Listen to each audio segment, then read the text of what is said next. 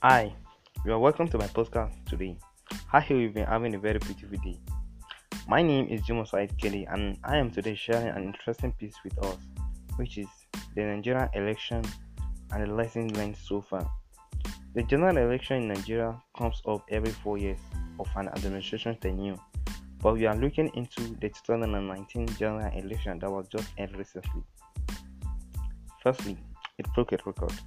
Yes, it broke the record for the fact that it has the highest number of registered voters, numbering over 72 million, the country highest so far, which it witnessed the largest turnout in terms of number of youth and majority, majority of vote and young ones of the age 18, 18 years and above. And because a vast majority of voters are new to the voting system, most of them did not take part in the last election, which was which was held during the 2019 general election. Therefore, the witness was so unprecedented. Secondly, it was between two brothers. Two brothers not of the same parental team, but brothers from the same religion, ethnically.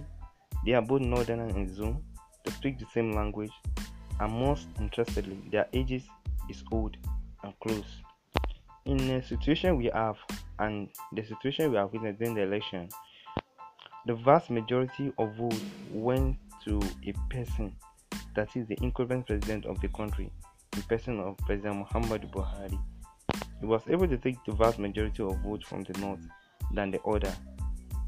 What the lesson is that what buy him this?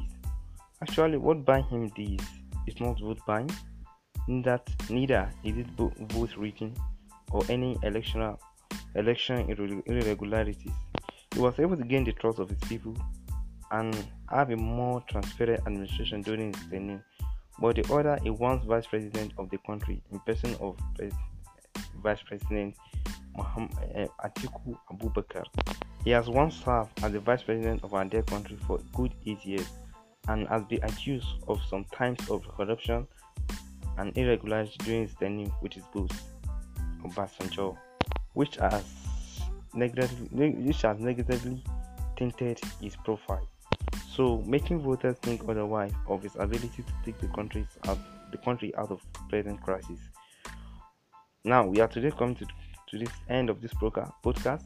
I hope you've learned a lot and don't forget to subscribe to my podcast at JSK.life for more enlightening episodes. Thank you for listening. Bye for now.